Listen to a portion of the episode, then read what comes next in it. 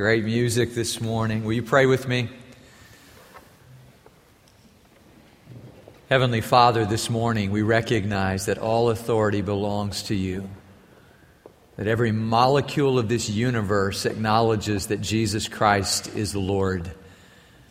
And that someday every knee will bow and every tongue confess. And we're praying for us that will be today, Lord. That we'll not only give lip service to your Lordship, but we will live like you are Lord. We will surrender our wills to you and say, Your kingdom come. Your will be done because you have all authority. All power belongs to you. And we thank you, Lord, that that great power is for great purpose, that we might make disciples of all nations. God, give us your heart for the world. Open our eyes to see in our city the, the nations of people, Lord, from all over the face of the earth who need to know the good news of Jesus Christ. And Lord, while we're honoring you in your great power and fulfilling your great purpose, we want to thank you for your great promise that you are with us. God with us, Emmanuel, always with us, high or low, everywhere we go. You are with us. I only ask on behalf of the people in my hearing today that you who are with us, Lord, would help us to be with you in all we do, Lord. Help us to align our lives with you. I ask it in Jesus' name, believing. Amen. Amen. Well, what an amazing week we had. I was down in Galveston this week with my pastor friend, Reverend Kerry Tillman, and we had revival down there. I don't know if anybody else was revived, but let me just bear witness and say I was. Just worshiping with God's people and singing and celebrating. And uh, I have to tell you, I'm going to need your help this morning because I received so much encouragement when I'm, I'm preaching at uh, the West Point Church. If I say something, I hear amen. And uh, if I'm wrong, I hear, help him, Jesus. I didn't hear that a lot, which was good. My friend told me, he said, if they say, Lord have mercy a lot, that's not good. And I said, okay. But lots of encouragement and just a sweet spirit and uh, good news on November 21st, I believe it is, that Sunday night before Thanksgiving. We'll have the Lord's Supper together. Our churches will share in community together that night. It'll be a great, great evening. You put it on your calendars. You know, I've always loved a great mystery my whole life. When I was in the sixth grade, my teacher, Mrs. Stahl, introduced me to Agatha Christie. And then there were none. That great mystery. And then I, I love the Sherlock Holmes books. And imagine at this point in my life discovering Will Thomas, who writes Sherlock Holmes like mysteries about a Baptist in Spurgeon's Victorian England, a member of the Metropolitan Tabernacle, this detective is always revealing some mystery. And I particularly like it when the mystery is resolved. It's important. Is it for you as well that the mystery not be sort of left? I, I don't like uh, unresolved mysteries. I don't like them saying, tune in next week and you'll get the rest of the story. I like it all to be wrapped up with the bow. Amen? Okay, you're doing well. And so, I was just um, thinking this week about Calvin Miller's story about the lonely traveler on a dark and stormy night who found himself in the midst of a great thunderstorm, battered by the elements. He was trying to find some source of refuge and noticed a manor there in the forest and he knocked on the door and it rang out with a hollow bang and then after a dramatic pause the door swung open and eventually, a man came around the door. He was the abbot, the head of that monastery, who welcomed the lonely, wandering traveler into the fold. And they gave him some food, and he warmed by the fire. And they said, Would you like to spend the night here instead of going back out into the storm? And he said, Well, I would like to, but if I were to, I would need your help with some things. And they said, Well, what would you need? And he said, Well, I would need a rubber suit, and I, would need a, bass saxophone, and I, I would need a pound of butter and two duck eggs and three turnips fresh from the garden. That's all I need.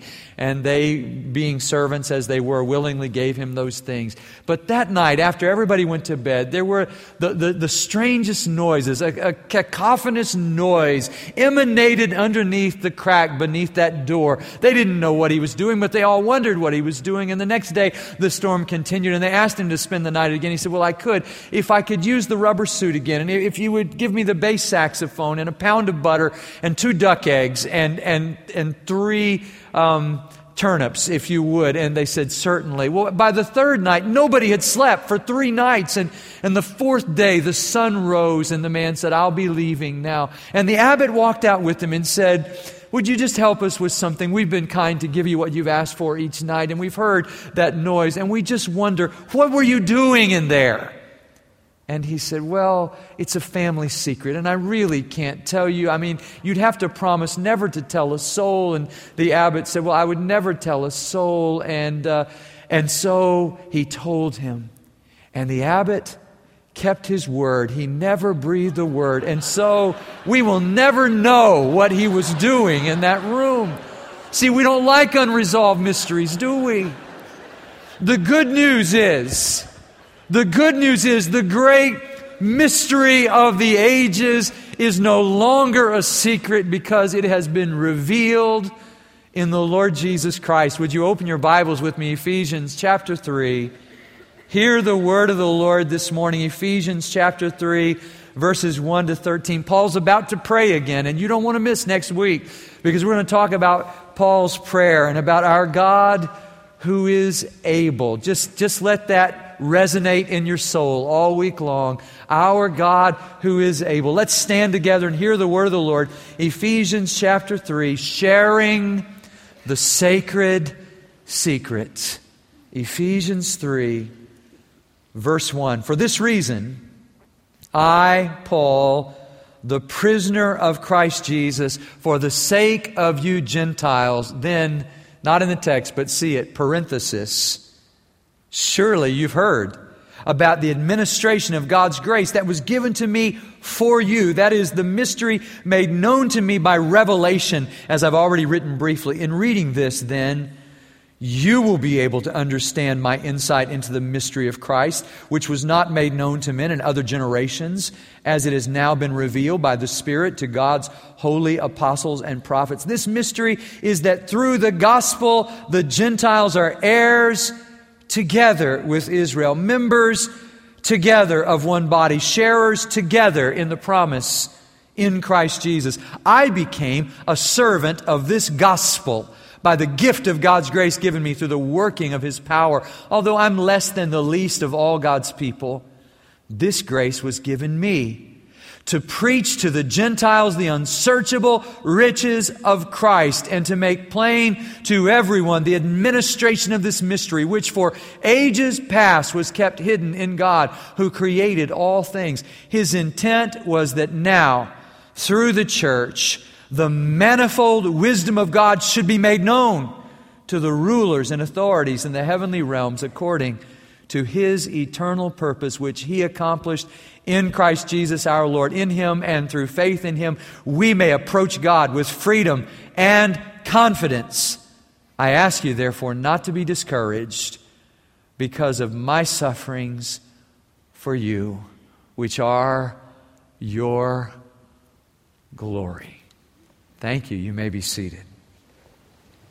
Paul was trying to pray for this reason. He's about to say, For this reason I bend my knees. For this reason I lift my voice. But as he's about to pray, he says, For this reason, oh, he says, You do remember, parenthesis, the great eternal purpose of God through the ages that by His grace He might not only save us, but that by His grace He might send us into the world with the mystery of Jesus Christ now revealed. And here it is that Gentiles, you and I, most of us in this room, Gentiles can become heirs together with Israel. We can become part of the family of God without, by the way, becoming Jewish first. And just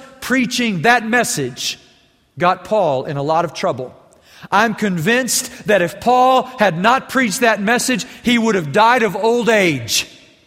But because he insisted on fulfilling God's great purpose for his life, because Paul could never get over grace. He had to tell the story of Jesus Christ to the Gentiles, which got him in trouble with the Jews who arrested him, and then he appealed to Caesar. And he writes this letter from a prison cell in Rome and says, Even now, as a prisoner of Christ Jesus, God is working out his great purpose. What did Alfred Lord Tennyson write? I doubt not that through the ages one great eternal purpose runs, and the thoughts of people are broadened by the process of the suns. There is one great purpose in history, and that purpose has everything to do with us. Have you found? your great purpose? Have you found your reason for being in this world? Paul had. Paul couldn't get over grace. Dare I ask, have we? Have we gotten over grace? Have we ceased to be amazed by the grace of God? Because when we understand His grace and His great purpose, when God's great purpose becomes our great purpose, then everyone who knows us will know that we know the Lord Jesus Christ. For that purpose, Paul was willing to suffer. Listen to him say, the, the mystery of this grace of God causes me to be a prisoner. He says, of Jesus Christ. Wait, I thought he was a prisoner of Caesar. I thought in Rome that Caesar was in charge, but then Paul always thought that there was one who was Caesar's boss. That the Lord Jesus Christ would work all things, that the Lord Jesus Christ would work all things together for good for those who loved him and were called according to his purpose. And Paul loved him, and Paul was called according to his purpose. So even though the, the, the, the emperor Nero thought he was in charge, Paul says, I'm Christ's prisoner. In other places, he says, I'm Christ's servant. I'm Christ's bondservant. I'm his slave. I belong to him. So, in response to that book that came out in 2006, The Secret, it's a kind of new age kind of thing. It basically says if you'll think positive thoughts, only good things will ever happen in your life. That, that would have been shocking to the Apostle Paul because the secret for him was not that you and I could, by positive thinking, change our lives. The secret for him was when we were helpless and hopeless, Jesus Christ died for us. That was the only hope the Apostle Paul had. That's why he was willing to be in prison. If he had thought that by positive thinking he could have been released from the prison cell, well, that would have come as a revelation to him because he was in prison because God had him there for that period of time. Philippians chapter 1, he says, For me to, die, for me to live is Christ, to die is gain. He says, Even while I've been in prison, the gospel has gone out to the Praetorian Guard. That's the elite troops who guarded the emperor. One of them was apparently chained to Paul. And Paul said, I was walking down the road one day and the mystery was revealed to me when I was blinded by a dazzling light and I met Jesus Christ whom I've been persecuting and my life has never been the same. And that soldier became a Christian and he told his friends and Paul says, now just because I've been imprisoned, the gospel has gone out. God's sovereignty will prevail. His sovereign grace will work through every circumstance in our lives. And Paul goes on to say, Don't be discouraged, verse 13, by my suffering. It's for your glory. He says a couple of times in these verses, It's for you that I've been imprisoned. How can Paul say that? Read Acts chapter 21, verse 29, where it says, Because he was with Gentiles in Jerusalem, they accused him of taking Gentiles into the temple. Remember, we've been talking about the wall has come down in Christ, but but the Jews didn't believe that at that time, a particular group of them. And they arrested Paul on the charge of uh, fraternizing with Gentiles. But Paul was guilty as charged of loving the Gentiles and wanting them to know the Lord Jesus Christ. And he says, I am suffering for you. It wasn't extraordinary for Paul to think about suffering because he knew that he was a prisoner of the one who had died on the cross. I want to say that again. Paul never felt entitled. He was not a consumer of a religious experience one hour a week. Paul was a servant of the Most High God. So if his master said, You're in prison for a while for the sake of doing what I've called you to do, Paul did not resist that. Did you read this week about uh, Liu Xiaobo, this um, dissident over in China who received the Nobel Prize this week? He is in prison because he had the audacity to want his people to be free and to experience democracy the Apostle Paul could say, I'm in prison because I have the audacity to want the Gentiles to be set free spiritually. That's why I'm in chains. I'm in chains, he says, for you. And for you, I'm willing to suffer. And there is a purpose in this world that is worth the investment of our whole lives that is worth our suffering and the difficulties that we endure. It takes away our sense of entitlement. It takes away our sense of, but I have my rights. Paul never claimed his rights, he said, but instead he was interested in the Gentiles coming to know Jesus Christ. And so he was willing to suffer. And through the years, there have been many who have suffered. We sometimes think that martyrs are a, uh, an artifact, an historical idea from the first century. I've researched this week. More people died for the cause of Jesus Christ between 1900 and 1999 than in all of the 19 centuries before that put together. In this, in this century that we're in, on average, 160,000 people a year die for the cause of Jesus Christ. That's roughly about uh, 400 and some martyrs a day. 1.3 million in the country of Sudan alone. This is the world that we live in where real people suffer real problems for the sake of their relationship with Jesus Christ. I know we're a bit insulated from that, grateful for our freedom here, but we are part and parcel of a bigger kingdom of God where people are paying a real price for their commitment to Jesus Christ. And that alone should give us pause. Elisabeth Elliot said, Not even dying a martyr's death is extraordinary obedience when you're following a Savior who died on a cross. No wonder Karen Watson went as a missionary. No wonder she wrote a letter in case something happened to her. And when something did happen to her and she died for the sake of Christ, the letter was returned to her family. They gave it to their pastor, and the letter simply said, Pastor, if you're reading this letter, it must be that I have died. She sent greetings then to family and friends in the church. And her, her bottom line, the end story for her was obedience was my choice, suffering was expected, His glory is my reward. In other words, I'm willing to die if God is glorified in that. That's Paul's story. He says, Don't be discouraged, verse 13, by my suffering. Why? Because my suffering will result in your glory. For Paul, suffering was only a station on the way to glory. The thorn room was only a station on the way to the throne room, that those who suffer with him will also reign with him. Paul lived his life for that. I wonder, do we comprehend that? Would we suffer for the sake of Jesus Christ? Would we suffer? Suffer inconvenience? Would we suffer difficulty if we knew that through that God would be glorified in us?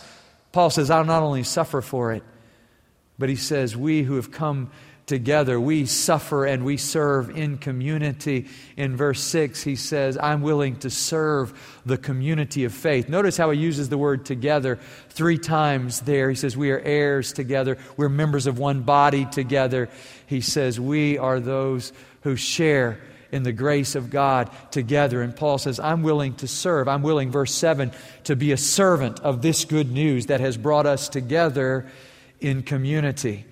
Viggo Mortensen, who played uh, Aragorn in the Lord of the Rings trilogy of movies, was asked what he thought those books were about. He had played the role, he was the actor who, who carried that part. They asked him, What did it mean? He said, Well, it's really about living in relationship with other people is learning that life is not about ourselves, about our wants and our wishes.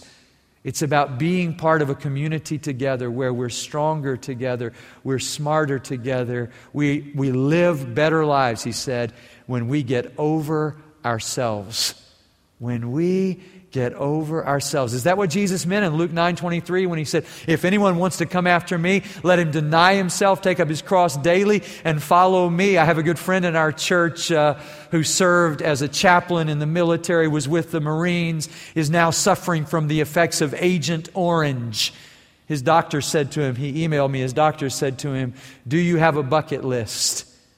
He said, I, I don't yet. He said, You need to get one. You need to get a bucket list. But this friend of mine, he loves to quote a German word to me, Nachfolge. That is to follow after. If anybody wants to come after me, discipleship is about following the, the Savior who died on a crimson cross. It's about giving up our lives. It's about being a servant. The word in chapter in, in, in this chapter in verse 7 is diakonos. Deacon. We're ordaining a deacon tonight, Mike Melchiori, but to be a deacon is to kick up dust while waiting on tables. It's not grand and glorious. It's part of, of serving not just the community, but serving with humility. It's why Paul says in verse 8, I am less than the least of the saints. Reading commentaries this week, I was reminded Paul created a word here. The word is leaster. I'm less than the least. I'm the lesser most. He said, if you made a list of all the saints, I would be at the bottom. Now he says in 1 Timothy 1:15, if you made a list of all the sinners, I'd be at the top. Paul has a clear perspective on what God has done for him. He's the least of the saints. He's the foremost of the sinners. Do you understand why he, he can't get over grace? Why he can't comprehend that God would choose him who was persecuting the church. And he says, Now I get to serve the church. I get to serve in community. I get to serve with humility. Life is not about me, he says. And I love that humility of the Apostle Paul. I think it's wrapped up in, by the way, even the change of name from Saul to Paul. I had never thought about this till this week, but Saul of the tribe of Benjamin, who was Saul, Paul's namesake was the king of Israel. Saul, who was head and shoulders taller than everybody else in the land. But when he became a follower of Christ on that first missionary journey, he began to go by his name Paul. He was probably Saul Paul of Tarsus, Paul, the Roman name. You know what it means? Little one. No wonder he went by Saul before he became a Christian. Little one. Just think if you were Hispanic and it was Pablito, little Paul, or you were Italian, Paulie. Here is little Paul. Josephus tells us about him that he wasn't a tall man, that he was bow legged, that he was bald headed, that he was pungent and poignant and pugnacious, and he wasn't much to look at. He was a diminutive little man, little Paul, who became a giant in the kingdom of God because he was obedient to God's call. He was willing to be a servant. And the church needs servants. You say, Pastor, how can I serve? Well, if you're able to uh, park off campus, serve in that way. If you're, if you're able to help us care for our special needs. We have a ministry called Little Treasures. Uh, the treasures are our special needs kids from the, from the cradle to, uh, to adolescence. We care. And there is a group of uh, sacred servants in this church who love those treasures in Jesus' name, like David loved Mephibosheth. They care for these and invite them to the table at Tallowood and love them and minister to their families and we will need more and more to share in that ministry because every time somebody in Houston finds out that we have that ministry, they come to this church. And I'm telling you, it is as close to the heart of God as anything else we do in this church. There are places to serve, there are ways that you and I can be involved. We're going to need VIPs who will take care of the children in the early hour and the late hour. And there are people every week who give three hours of their week, not just two hours of their week. They buy all three hours hours. One hour they serve, one hour they're in Bible study, and one hour they worship. And they commit themselves to that. And I challenge us as a church to join in that ministry of servanthood. This humility is incredibly refreshing, and God calls us to this kind of humble service. Paul says, I will suffer for this mystery. It's no mystery that I will suffer for. It. It's no mystery, he says, that I'm a servant. He says, I want to share this mystery with everybody. Do you hear it there in verse 9? He says, God's plan is that the whole world will know that Jesus Christ is the Lord. He wants to make it known to everyone. Verse 9. Everybody he knows knows that he's a follower of Christ. Even the Roman guard who's, who's uh, chained to him knows that he's there because he's a follower of Jesus Christ. I wonder if that's true of us. I, I read this week about Billy Graham. Uh, his publicist, the media director of the company, the Larry Ross company that handled public relations for the Billy Graham Association for all those years, told about Billy Graham. He said he had worked in, in public relations for years, and every time they interviewed a CEO and they did the mic check, they would say, say something, and the CEO would say, 1, 2, 3, 4, 5, 6, 7, 8, 9, 10, or A, B, C, D, E, F, G, H, I, J, K. He said they would talk about what they had for breakfast. But every time they did a mic check for Billy Graham, you know what he said? For God so loved the world that he gave his only son so that whoever believes in him will not perish but have everlasting life. And he asked him one time larry ross asked billy graham why do you do that? And he said well maybe in the interview the way they ask the questions maybe the way they end the interview i won't get a chance to express clearly the gospel.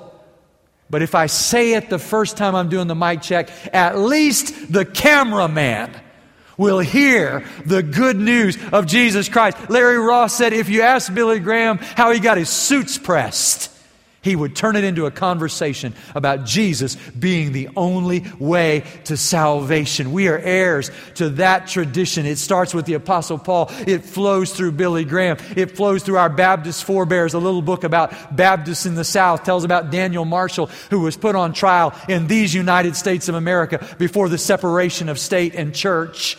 And in Georgia, he was put on trial for preaching the gospel of Jesus Christ. And they put him on trial. And when the judge silenced him, his courageous wife in the background was quoting scripture to the judge. The result that day was they dismissed the charges. And oh, yes, the judge the chief witness, and the prosecuting attorney all became followers of Jesus Christ that day. That's your tradition. And what if you and I lived up into that tradition that, that with the Apostle Paul, we wanted everybody, everyone, everywhere to know the good news of Jesus Christ?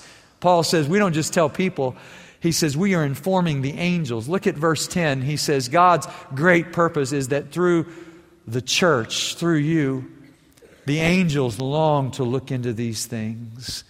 The angels and the demons, the powers and the principalities in the heavenly places. We're serving notice to them that Jesus Christ is Lord of all, so that everything in all creation will know that Jesus Christ is Lord.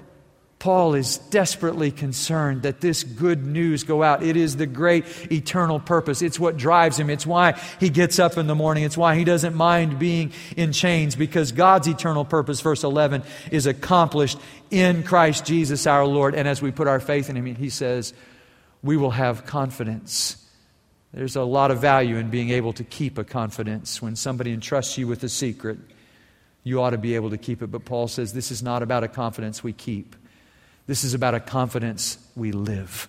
We have confidence in Christ to share the good news of Jesus Christ with all people everywhere. It is no secret. My friend Kerry Tillman, thankfully, he bailed me out at the end of every one of my sermons. He came up and sang it. Oh, that man can sing. He'll sing that night that we have the Lord's Supper together. And, and he was singing, It is no secret. You know the Stuart Hamblen song?